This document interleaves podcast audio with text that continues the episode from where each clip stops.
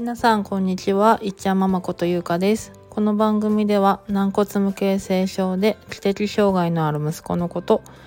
その他育児の悩みや日々の出来事についてお話ししています。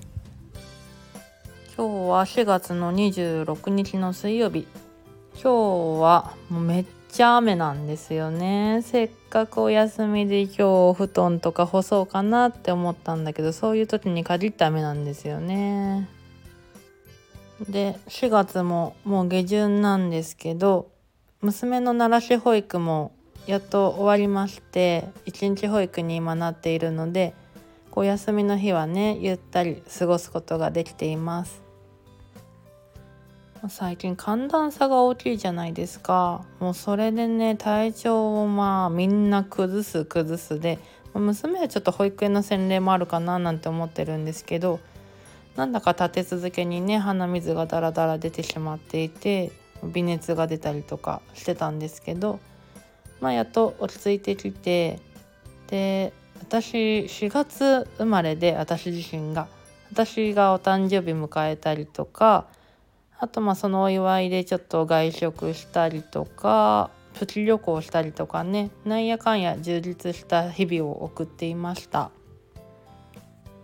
で先日ですね息子の修学相談がありまして第1回目ですね息子いっちゃんは軟骨無形性症っていう病気の他にも知的障害があるので全体的な発達がすごくゆっくりなんですね。なので市の発達相談を定期的に受けさせていただいています。市で決められている何ヶ月検診みたいなのがありますよね。その他にまた別途で日を組んでもらって発達相談を受けさせてもらっているっていう感じなんですけど特にこの年齢でやりましょうとかそういうのは決まってなくってと半年に1回ぐらいのペースかな最近どうですかみたいな感じで保健師さんと心理師の先生とお会いして世間話みたいな感じで本人はねなんかおもちゃで遊んだりとか滑り台滑ったりとか自由にしてる中で普段の様子を見てもらいながら最近こんな感じですっていうのをお話しする機会を設けてもらっています。で今回は修学相談っていうことだったのでいつもいらしてくださってるメンバーの他に市の教育委員会の担当の方にも同席していただいて支援級と特別支援学校の仕組みというか、まあ、こんな感じで生活をしてるんですっていうのをいろいろ教えてもらったりしました。で地域の特徴というか、まあ、目標としていることっていうのを教えていただいたんですけどそれがこうインクルーシブ教育の推進ってことだったんですよね。最近ちょっと耳にする機会が増えてきたインクルーシブっていうことなんですけどインクルーシブ教育だったりとかインクルーシブ遊具とかね公園なんかでも最近見る機会が増えてきてるんですけど簡単に言うと障害のある人と障害のない人が同じ場所で共存して学んだり遊んだりしていく仕組みっていうことですかね。一人一人の多様性を尊重して共生社会を実現させていくっていうのが、まあ、一番の目標なのかな。まあそうしたことを地域がすごく目指しているっていうのをお話ししていただいて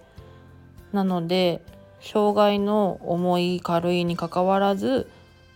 一番最初に地域の小学校を見てほしい見学してほしいってことを言われたんですよね。でその後で